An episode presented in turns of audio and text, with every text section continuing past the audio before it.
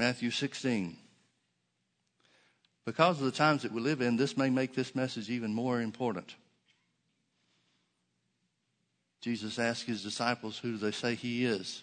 Peter responds and said, Thou art the Christ, the Son of the living God.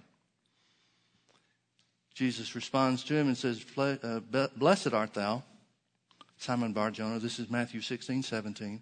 For flesh and blood has not revealed it unto you, but my Father which is in heaven. And I say unto you, that thou art Peter, and upon this rock, now the rock isn't Peter, the rock is the knowledge that Jesus is the, Jesus is the Christ. Upon this rock I will build my church, and the gates of hell shall not prevail against it. Folks, that's true no matter who wins an election. It's true no matter what persecution the church endures. It's true no matter what terrorist activities are operating in or against us as a country. The gates of hell shall not prevail against it. And I will give unto thee the keys of the kingdom of heaven. And whatsoever thou shalt bind on earth shall be bound in heaven, and whatsoever thou shalt loose on earth shall be loosed in heaven. Notice he says the keys of the kingdom of heaven are in direct relation to binding and loosing. And binding and loosing starts on the earth, not in heaven. The authority to bind and loose is here. It's not in heaven. Now, I've made the statement before about keys not being what we think of as keys to the house or keys to the car or things like that, but having to do with knowledge. But let me read to you from Luke chapter 11. Uh, Jesus is talking to the Pharisees, and lawyers are there. Lawyers are the equivalent of the scribes, as I understand it.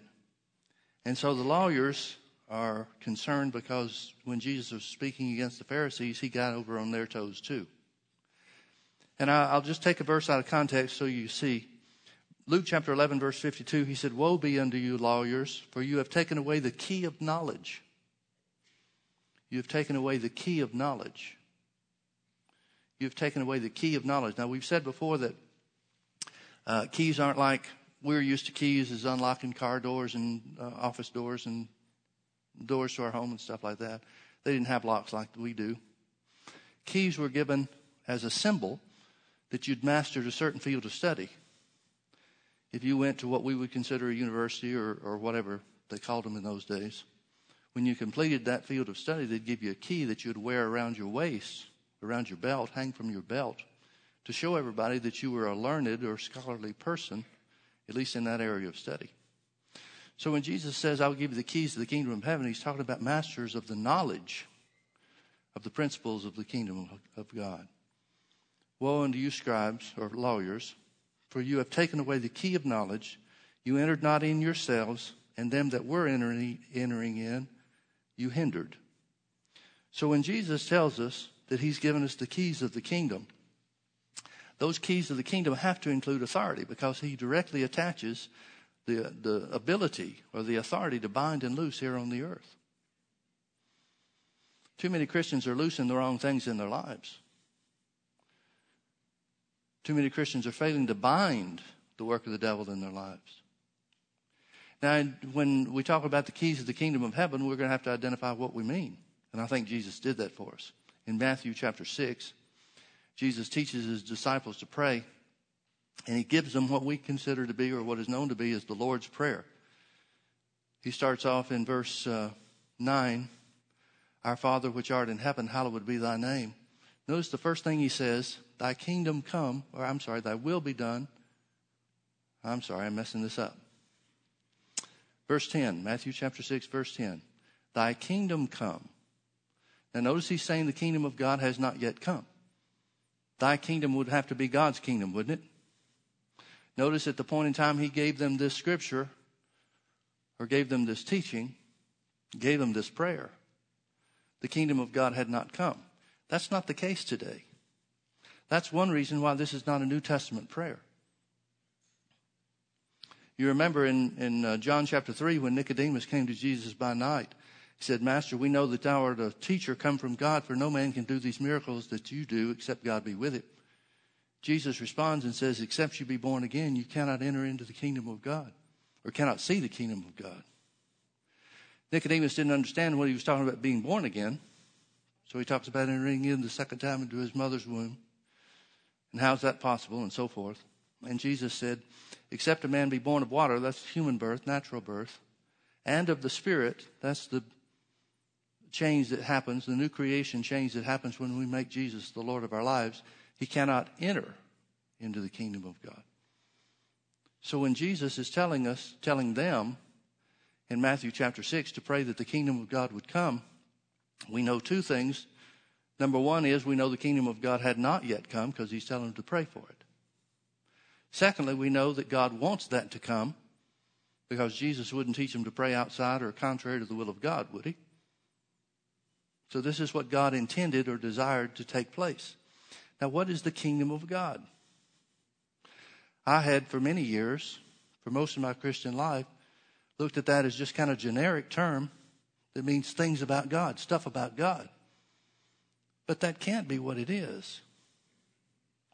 Jesus told the disciples to go out and heal the sick and tell them the kingdom of God has come near to you. The Bible says the disciples went out preaching the things concerning the kingdom of God. Well, what do they know about God to preach? Even after they're born again, in Acts chapter 3, and doing signs and wonders and miracles, it says the council, the Pharisees and the council, took knowledge of them that they were ignorant and unlearned men. Well, would Jesus just leave it up to the disciples to think to teach whatever they thought about God? That wouldn't make sense, would it? That would seem to be counterproductive to the work that Jesus was sent here on the earth to do. I believe Jesus is defining the kingdom of God for us in Matthew 6:10. Our Father which art in heaven, hallowed be thy name. Thy kingdom come, thy will be done in earth as it is in heaven. In other words, the kingdom of God is where the will of God is done on the earth just like it is in heaven. Now, I've been saying pretty regularly that that answers a lot of questions.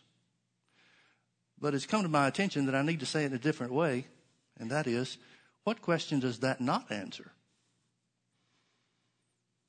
I've been in ministry for 35 years, pastoring for 30, be pretty close to 31.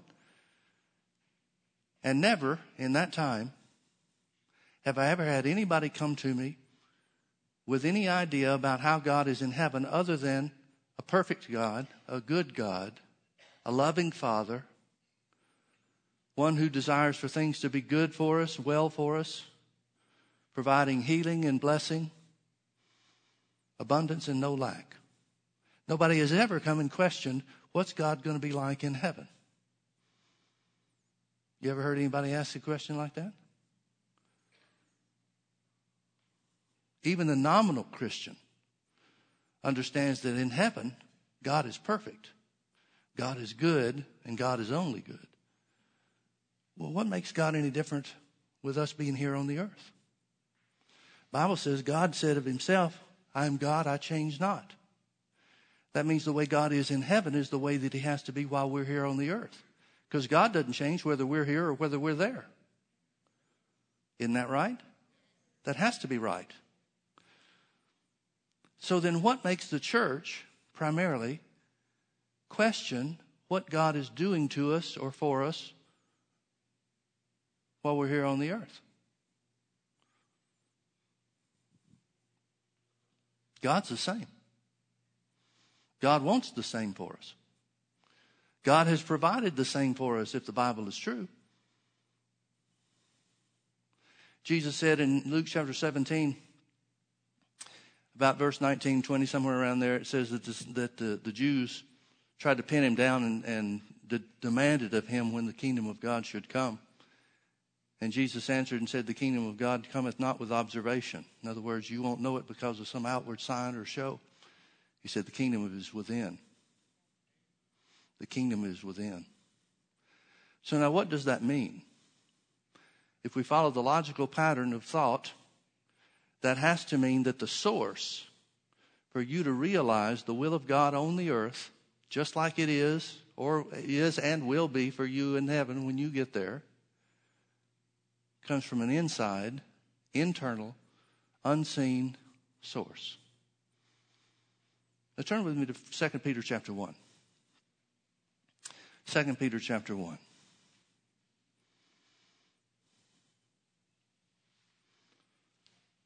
I'm going to start in verse 1, second letter that Peter wrote to the church. Simon Peter, a servant and an apostle of Jesus Christ, to them that have obtained like precious faith with us through the righteousness of God and our Savior Jesus Christ. So who's he writing to? He's writing to anybody that's born again. Right? And notice it says that we've received the same, the like precious faith, the same like precious faith. In other words, you've got the same faith that Peter had, who did miracles and healings. You've got the same faith that Jesus had, who destroyed the power of the devil when he was here on the earth. Your faith is just the same. No difference. Just the same. Now, you may be using yours in a different way than he did or they did, but it's the same faith that can be developed in the same manner and can be used to the same purpose. It's the same faith. It's not a different faith. Jesus said it didn't have a different faith than you have. The Bible says you've got the same faith that can produce the same results. Verse 2 Grace and peace be multiplied unto you through the knowledge of God and of Jesus our Lord. Now, the words grace and peace need a little bit of definition as far as I'm concerned. Grace is mostly defined as unmerited favor. That really doesn't mean too much to me. It doesn't give me the information about what's being said. If the Holy Ghost picked a word, there must be a meaning to it. The word grace literally means divine influence on the heart. Now, you can trace back every bit of divine or godly influence that there is on your heart or your spirit or your inner man can be traced and, and finds its origin in one simple thing, and that is the finished work of Jesus. It's through the resurrection, the sacrifice and the resurrection of Jesus that God has any and every influence on your heart. Now, what does the finished work of Jesus entail? Everything that he died for. The Bible says Jesus died for your sins. He died for your physical well-being or your healing. He died for your prosperity or your peace. Hebrew word shalom, well-being in every area. So he's saying the finished work of Jesus and all of its benefits and peace. This is the, the Greek word, eirene, I don't know if I'm saying it right, but it sounds better than Irene. But it literally means the same thing as the Hebrew word shalom. It's not as inclusive as the Hebrew word shalom, but it means well being. It means peace. It means rest. It means things going well for you in your life. Now, folks, let me ask you a question. Since the kingdom of God came with the new birth, Colossians 1:13 says that Christ has delivered us from the power of darkness and translated us into the kingdom of his dear son. Well, the kingdom of his dear son would have to be the kingdom of God, would it not? What would the kingdom of Jesus be if not the kingdom of God? So that says, the Bible tells us that that's already occurred through the new birth. Once we receive Jesus as the Lord of our lives, then we're translated or placed within the kingdom of God, the place where the will of God is done or can be done in the earth in our lives, just like it is in heaven. So here he's saying grace and peace, the finished work of Jesus, and well being in every area are multiplied to you. Are multiplied to you through one specific means, and that's through the knowledge of God and through Jesus. Notice the kingdom of God is based on knowledge. Or maybe we should say it this way the realization of the kingdom of God in your life, where His will is done here on the earth for you and in you, just like it is and will be in heaven, comes through knowledge. Comes through knowledge. Notice it doesn't come through some special act of God operating from heaven. It comes from, through knowledge knowledge of God and of Jesus our Lord. Verse 3 according as his divine power. What divine power was displayed, if not at the resurrection? So let's say it this way according as his resurrection power has given unto us, that's past tense, has given unto us all things that pertain to life and godliness. Now remember, Jesus in John chapter 10 and verse 10 said, The thief comes for one purpose, and that is to kill, to steal, and to destroy. But I am come that you might have life and that you might have it more abundantly. Now, what kind of life is Jesus talking about? He's not talking about existence. He's got to be talking about a quality of life that we know of as eternal life, or as the Bible sometimes refers to as everlasting life. He said, I am come that you might have life and have it more abundantly. Who would be a better example of that life in operation than Jesus? He said himself, as the Father has life in himself, so has he given the Son to have life in himself. It's the same word, Zoe, that's used throughout so Jesus is saying, I came to bring you this same life. Now we know that he's got to be talking about the new birth, but he's also got to be talking about more than just getting saved. He was an example of some of a lot more than just being in righteous fellowship with God. The power of God is exhibited in his life. Had to be an example for us as well. The fact that he was able, by the anointing of the Spirit of God, to break the devil's power in every situation that he encountered has to be part of the example, too, does it not? That's part of life. The life that he came to bring us and to bring us more abundantly. Notice how that life is manifested in you. He's already writing to Christians, so he's not telling anybody to get saved, not telling anybody to be born again. He's saying that this belongs to those who are born again, just like you and me according as his divine power, his resurrection power, has given us already, has given us all things that pertain to life and godliness. That life would include victory in every area, would it not? So you've already been given everything that you need to manifest victory in your life in every area. Now, this is a point where some people will tune up and say, Well, Pastor Mike, if that's true, why am I in such trouble? Why am I undergoing such hardship, such trials, such tests? Maybe God's trying to teach me something. Well, He is trying to teach you something. He's trying to teach you that the means of victory is not through adversity. He's not the author of adversity. He's trying to show you that there's a way into victory to overcome anything and everything that the devil throws at you. Well, what's that means of victory? according as his divine resurrection power has given unto us all things that pertain unto life, eternal life, everlasting life, not when we get to heaven, but now, and godliness through the knowledge, through the knowledge of him that has called us to glory and virtue. He's saying again, the key to manifesting the kingdom of God in your life, where the will of God is done for you here and now in the earth, just like it is in heaven, comes through knowledge. It comes through knowledge. Now, folks, if we just stopped right there, and we're not, but if we just stopped right there, we could identify why most of the church is weak and sickly and under the, uh, under the chains and the bounds, boundaries of the devil through ignorance. Don't confuse the word ignorance with stupidity. Some ignorant Christians are stupid too. But when I speak of ignorance, I mean lack of knowledge. The Old Testament said, My people are destroyed for a lack of knowledge. That hadn't changed.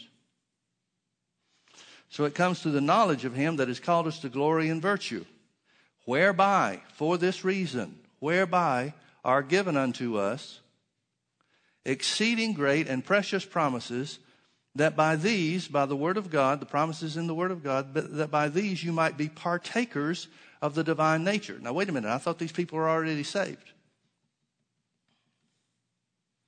If they're saved, they're new creatures in Christ Jesus, are they not? So, the partakers of the divine nature does not just mean saved, does not just mean born again. It means experiencing the will of God in your life here on the earth, just like it is in heaven.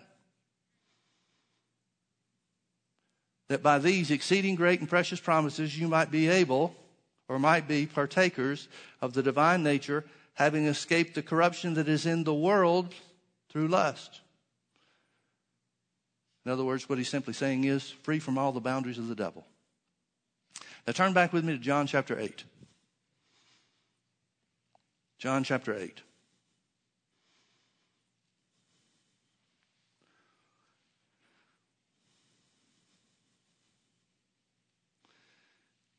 Jesus is speaking some difficult things to the disciples and, and the crowd that's around.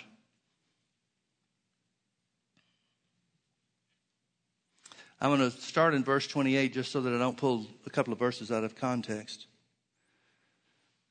John chapter 8, beginning in verse 28. Then said Jesus unto them, When you have lifted up the Son of Man, talking about his own crucifixion, then shall you know that I am he.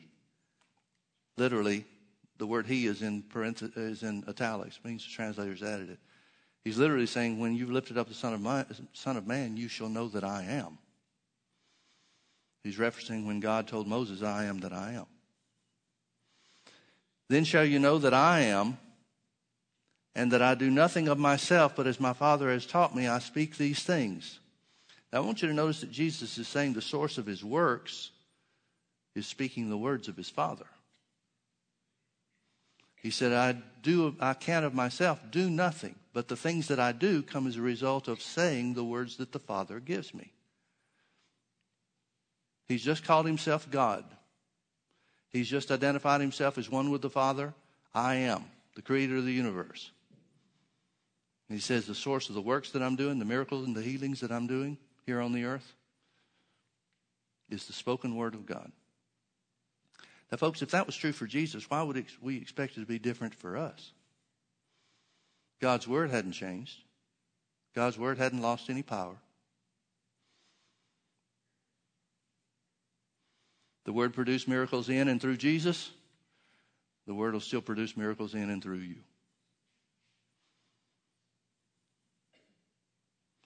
I'm glad you're excited about that. That is what he's saying, isn't it?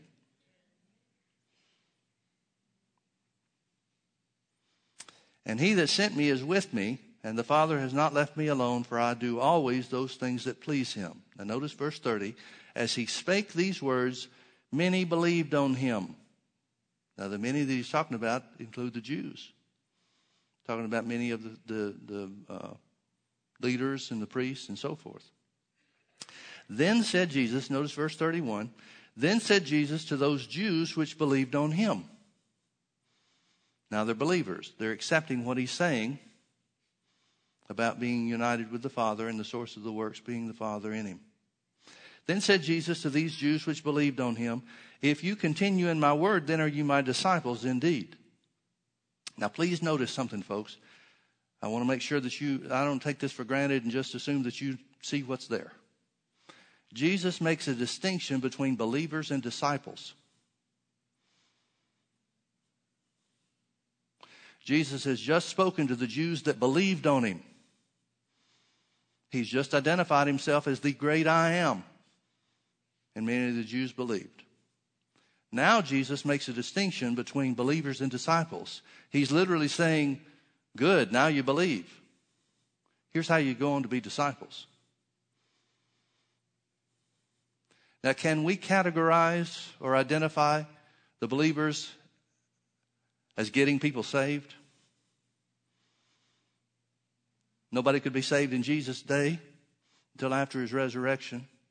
But for us, this would be the difference in having somebody gotten to, to getting somebody saved as opposed to making disciples out of them. The Great Commission is going to all the world and make disciples, not going to all the world and get people saved. Jesus is the one that's making the distinction, not me, not the church. Jesus makes the distinction. He says to the believers, if you continue in my word, then are you my disciples. Now, notice what the benefit or the result of continuing in the word is in the next verse. And you'll know the truth. Now, wait a minute. Didn't they know the truth when Jesus said that I am? When I'm lifted up, then you'll know that I am. That I am really the Son of God, that I am one with the Father. Don't they know the truth about that? Well, sure, that's why they became believers. That was the source of their believing on him. But that's not the end of the story.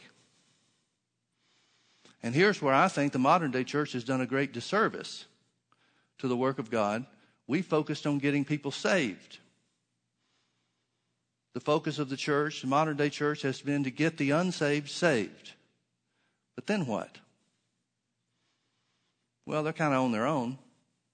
Of course, we want them to come to church and we want them to pay their tithes and get involved and so forth, but we're too busy getting people saved to worry about the ones that are in. But Jesus said, If you continue in my word, then are you my disciples. God's after disciples, not just converts. The church is focused on the convert or conversions rather than disciples.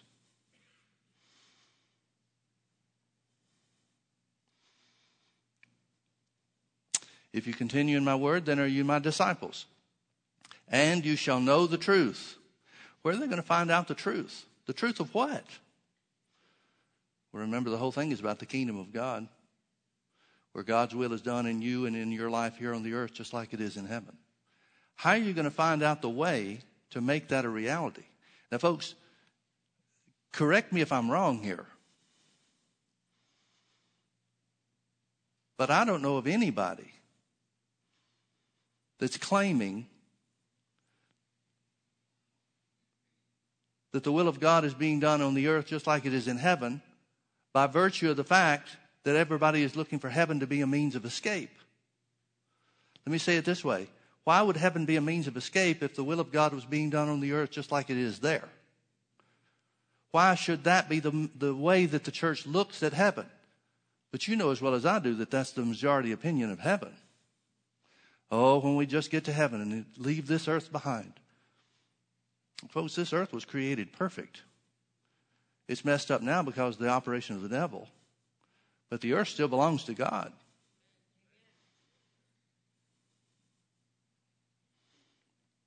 What's supposed to be so bad about this earth? Now, some might say, oh, Pastor Mike, that's dangerous. Because now you're talking to people about not being eternally minded. Well, actually, what I'm talking to you about is being, about being eternally life minded. If I can get you mindful of eternal life and the ramifications of what that eternal life is supposed to provide for you in your existence here and now in the earth, that I can make you more effective in the kingdom of God now. Rather than waiting for you to get to heaven and find out there are a lot of things that you could have and should have done. I think heaven, one of the scriptures that's always intrigued me about heaven is where the Bible says God will wipe away every tear. What in the world are people going to be crying about when they get to heaven? If it's this perfect place, and it is, then what are people going to be crying about that he has to wipe away every tear? And where it says wipe away every tear, I believe it means erase every memory. I don't think he's just handing out Kleenex.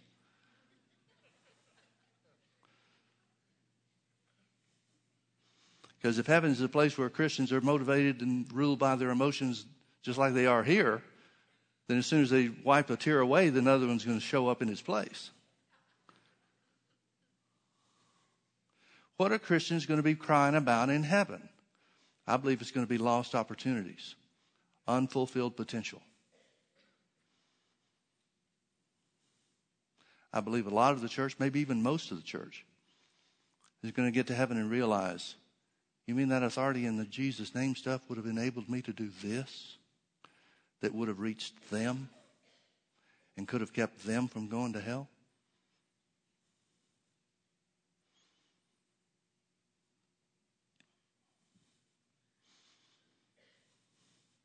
Let me say it this way I'm seeing more and more a responsibility to manifest the kingdom of God in my life in order to reach people. If the preaching of the gospel, if the preaching of, of, what is considered to be the gospel of Jesus going to the cross and being raised from the dead was sufficient to do the job, why isn't the job already done? You cannot say that America has not been evangelized. There may be parts of the world which haven't heard the gospel, and we need to get them, get to those people, certainly. But what about America? By and large, as a whole, America has been evangelized. What I mean by that is they've heard that there is a Jesus. They may not know who he is, they may not know what he did in its entirety, but they've heard that there is a Jesus. But they haven't seen the power of the devil broken over people's lives.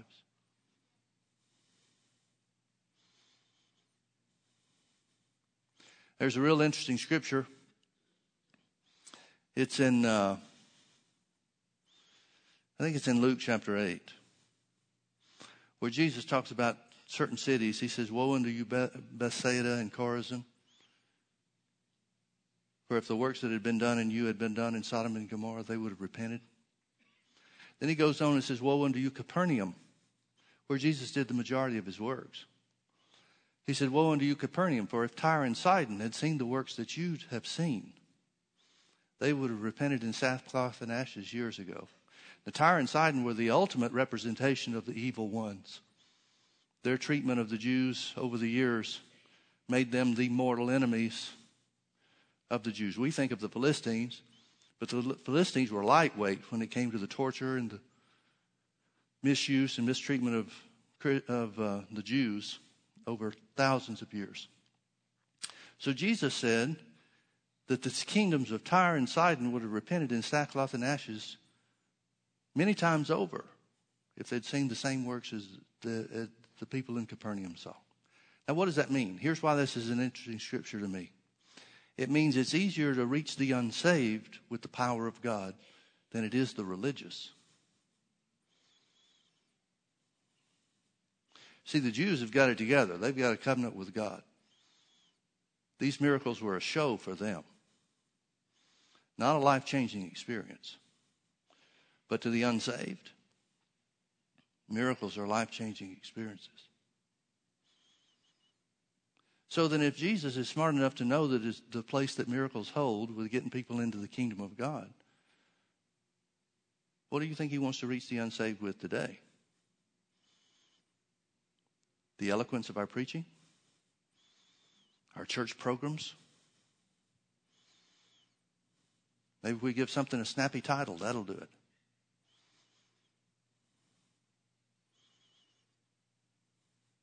Maybe we tell people about how our story is connected to their story. I hear preachers saying things like that today, and I wonder, I think, well, that sounds cool. What in the world does that mean? I don't have a story except one about Jesus. So, back to John 8. Then said Jesus to these Jews which believed on him, If you continue in my word, then are you my disciples indeed. And you shall know the truth, and the truth shall set you free, shall make you free. Notice where you get the truth that makes you free. Free from what? Free from all the bondage of the devil. Free from sickness, free from disease, free from poverty, free from lack, free from every evil work that tries to hold people back and hinder them from the things that God has provided for them through the finished work of Jesus. And you shall know the truth, and the truth will make you free. Let me close with one last scripture. I'll refer to some others, but this is the last one I'll have you turn to. See, I can cheat on time that way. Joshua chapter 1. Joshua was taking over for the children, uh, is uh, leader of the children of Israel. He's taking over for, for Moses. Moses has for 40 years led the children of Israel with signs and wonders and miracles. Now, you do understand that Nicodemus' question in John chapter 3 to Jesus was about the miracles and the connection to the kingdom of God. Jesus makes that connection himself. He says the key to the, the miracles is the entering into the kingdom of God. So when Moses does the miracles, even though you couldn't be born again in his day, by the anointing of God on the position that he had called him, that God had called Moses to stand in. We would have to say that parting the Red Sea is part of the kingdom of God, would we not? He couldn't do that on his own. We'd have to say that striking the rock and water coming forth from it was a part of, has to be a part of the kingdom of God, would it not? It's not something you do on your own. Manna had to be a part of the kingdom of God, did it not? Sure. So everything that Moses has done, that doesn't even take into account the, the, the, destruction of Korah and all of the people that followed him when the earth swallowed it, opened up and swallowed them and closed back up over them. The, the people have seen Moses operate in miracle after miracle after miracle, all as a part of, that we know now is a part of, of the kingdom of God. It has to be. It's not part of this earthly kingdom. It's not part of this earthly system. It has to be part of the kingdom of God. Now Joshua is going to take over. Those are some big shoes to fill. But God tells him how to do it. God tells him how to be effective and how to be successful in leading the children of Israel, just like Moses was effective and successful in leading them before him. And here's the instruction that he gives him He's already told him, No man will stand before you all the days of your life. That means nobody will be able to withstand him. As I was with Moses, so will I be with you. And then he gives him instruction. Now, most people would want to stop with what God said I'll be with you and nobody will be able to stand against you. And they'd start strutting around saying, I'm the big dog. But that's when God told Joshua, here's what you need to do. We could certainly say that he was in with God from the point in time that God selected him and said, Nobody will be able to stand before you. I'll be with you just like I was with Moses. Nobody knew what God being with him like he was with Moses would mean more than Joshua because Joshua was Moses' right hand man. He's seen things and experienced miracles like very few people would ever have or could ever have. Then God gives him something to do. I can't overemphasize that point, folks. This is what God has for you to do to operate in the kingdom of God. He wouldn't handpick Joshua and give him different instruction than you because it's all part of the same kingdom. The difference was the kingdom hadn't yet come. He was operating on a promissory note of the kingdom. We're operating in the real thing.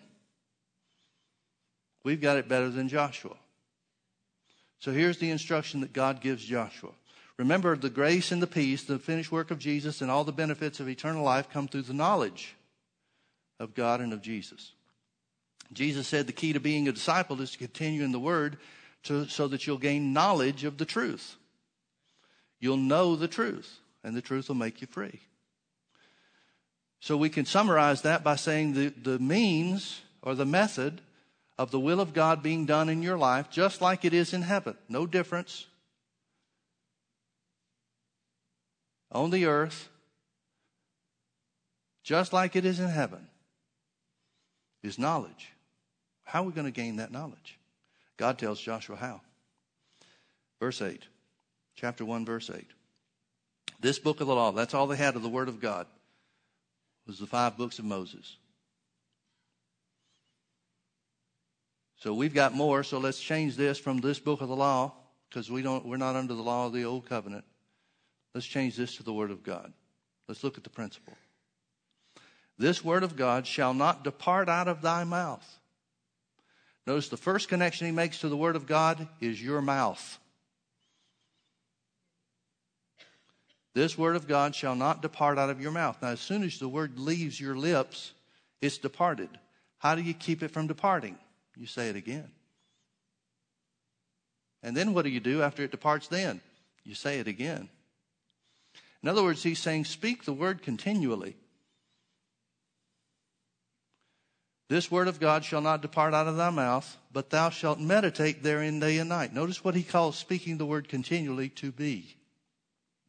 He calls that meditating. It's an interesting thing to me that meditating, according to the Bible definition, is speaking the word into your own spirit. Continuing in the word by speaking the word into your own spirit, where God can speak to you That's counterfeit in the Eastern religions and by the work of the devil as emptying your mind of all thought so that the devil can speak to you. And because of the earthly definition of meditation, the Eastern religion definition of meditation, many Christians are afraid of the term. But it just simply means speak the word continually. Speak the word continually. This word of God shall not depart out of your mouth, but thou shalt meditate therein day and night. Speak it continually day and night. To what end? That thou mayest observe to do according to all that's written therein. So it's doing the word. It's putting the word in your heart and doing the word. Putting the word in your heart by speaking it and then doing it or acting on what it says to do that brings these results. For then, for then, after you speak it continually and act on it from your heart, for then thou shalt make thy way prosperous. Notice God doesn't even do it for you. You make your own way prosperous. And then thou shalt have good success. Now, folks, we come full circle because Jesus said in Matthew 16, 19, and I will give unto you the keys of the kingdom of heaven. And whatsoever you bind on earth shall be bound in heaven. And whatsoever you loose on earth shall be loosed in heaven. How do you bind and loose? By speaking the word continually. What's the end result? Then you make your way prosperous. And then you have good success.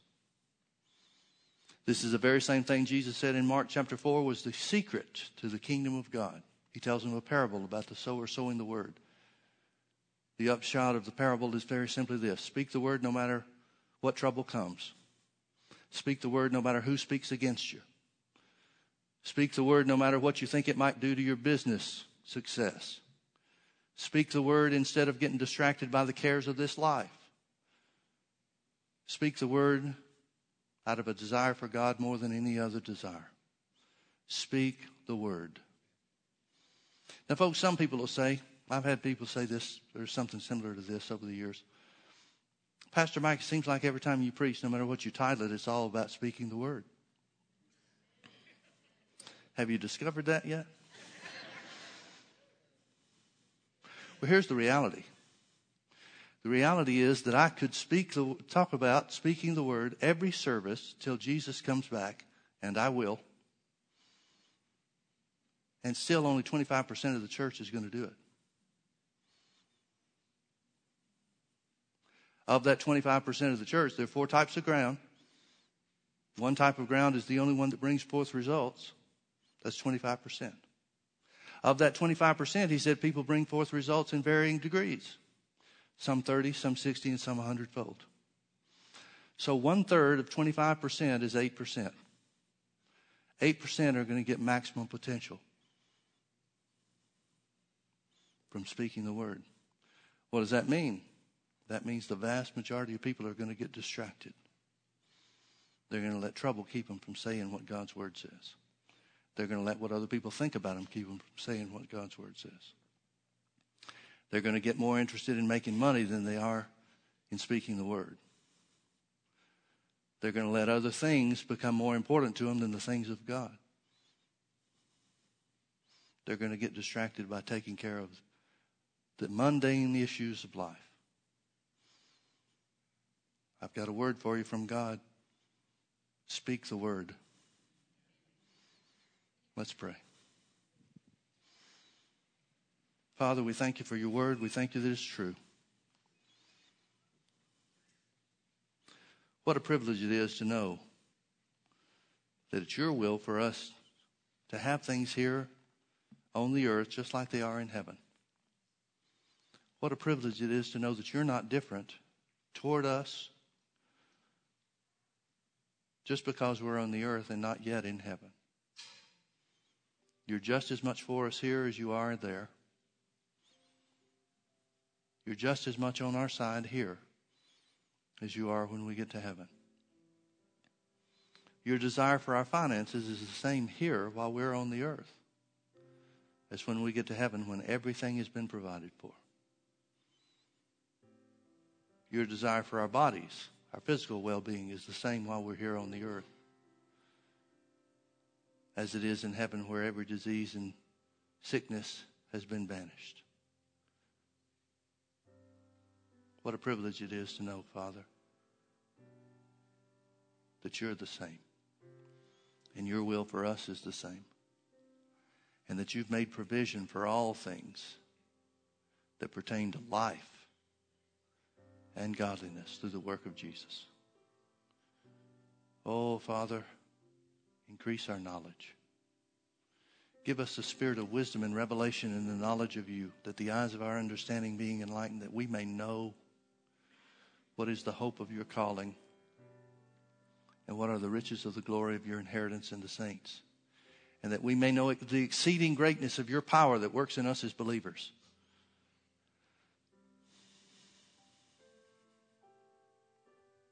Father, we've made a commitment to continue in your word, to become your disciples. Thank you for revealing the truth to us. You said the Holy Spirit was the guide, He would guide us into all truth. Thank you that the Holy Spirit guides us into the truth of healing, the truth of abundance, the truth of peace, the truth of our authority in Christ Jesus. Father, let it be in us,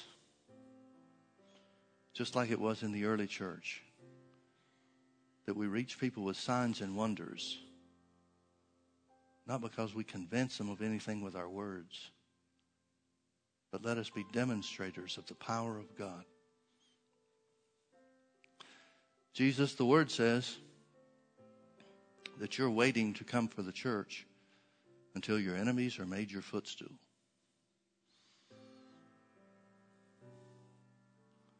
Let us be the generation that lives up to that. Let us be the generation that destroys the power of the devil over other people's lives through the authority of the name of Jesus. They may see and know, that they may see and know, that they may see and know that you've been raised from the dead and that you're alive today. Let it be so, Father. Change us however we need to be changed. Correct our thinking however it needs to be corrected. Correct our believing however it needs to be corrected. That we might truly be disciples in word and in deed in this earth. In the precious name of Jesus, we pray. If you can agree with that prayer, say amen with me. Amen. Amen. Hallelujah. Well, let's all stand together.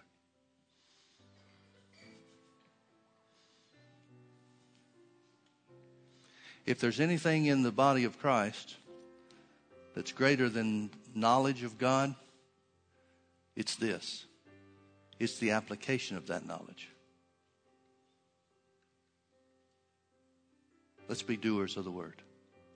Amen. Amen. God bless you. We love you. Thank you for being with us.